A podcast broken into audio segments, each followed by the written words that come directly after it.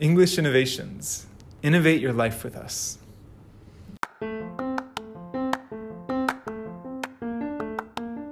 こんにちは。 English Innovations でインターンをしているジョーです。前回のポッドキャスト、ノイズがかなりきつい中、聞いてくださりありがとうございました。心から感謝しています。今回は、大学の成績評価、GPA について僕の実体験から話していこうと思います。ではではまず、僕の経歴からお話ししますと、僕は English Innovations で TOEFL IBT のスコアを取った後、アリゾナのコミュニティカレッジへ入学しました。コミュニティカレッジで単位を取り、2021年秋のセメスターから同じくアリゾナにある4年制大学へ編入学します。僕がコミュニティカレッジで勉強している中で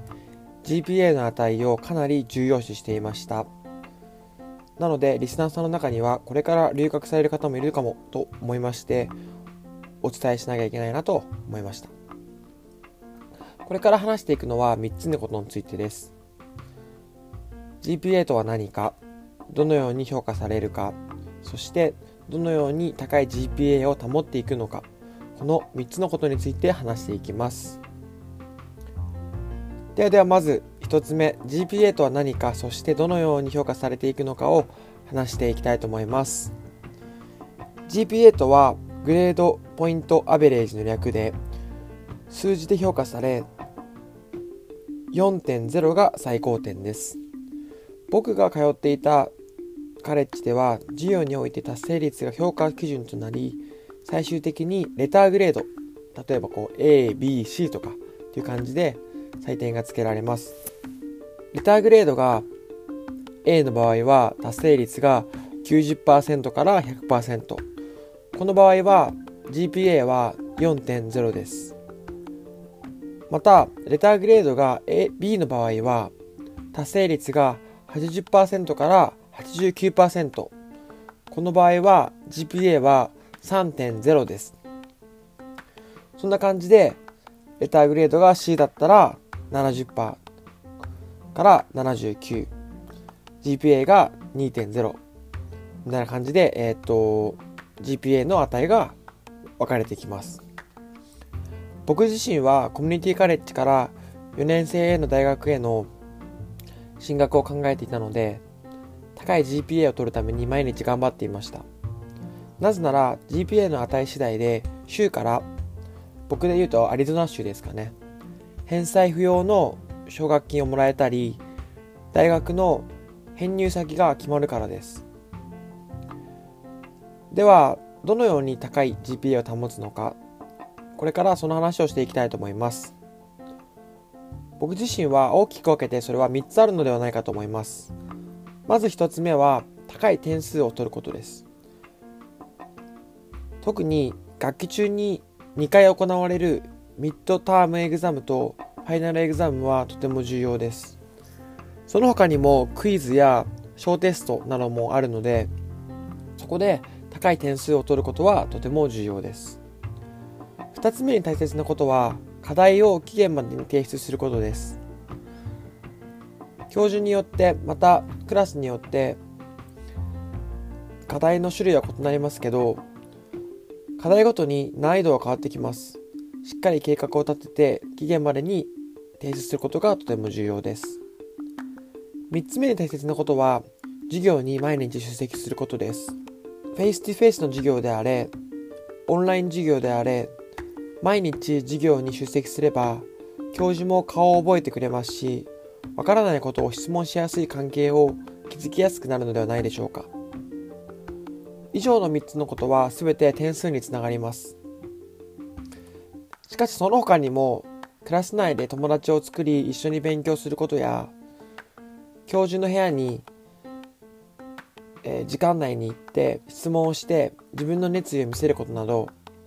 English Innovators のポッドキャストに出演してくれているゲストさんも話してくれているようなことがあります。現在は新型コロナ感染拡大の影響でフェイス2フェイスの授業が行えずオンラインの授業で行われている大学が多いです。Zoom などの授業も行われていることがありますが教科書を読み課題とテストの提出で評価が決まる大学もあります。僕が通っている大学は教科書を読み課題とテストの提出で評価が決まるのですが正直に言いますとあまりおすすめではありません。なぜならば自分自身が学んでいる感じがしないからです。僕はこのオンライン授業をきっかけに大学へ通っている意味を改めて考えました。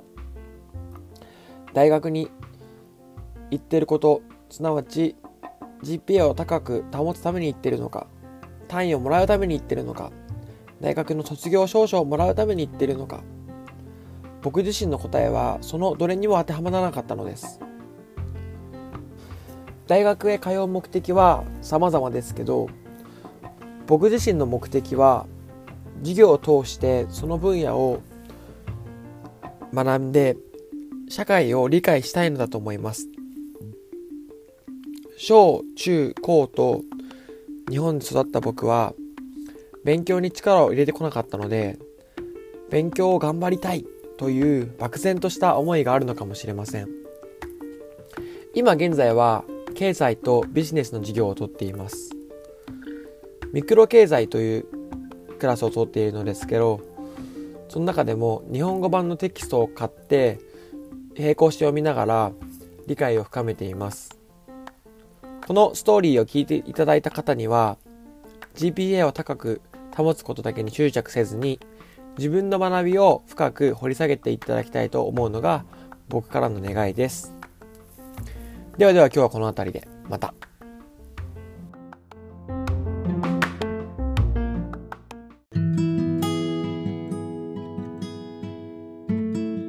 ニティカレッジの単位の取り方について僕が書いたブログと体験への申し込みの URL のリンク、そして、ポッドキャストと並行して配信しているインスタグラムの URL をこのストーリーに貼っておきます。 English Innovations では留学を志す生徒さんもいらっしゃいますが、その他にも TOEIC、IELTS、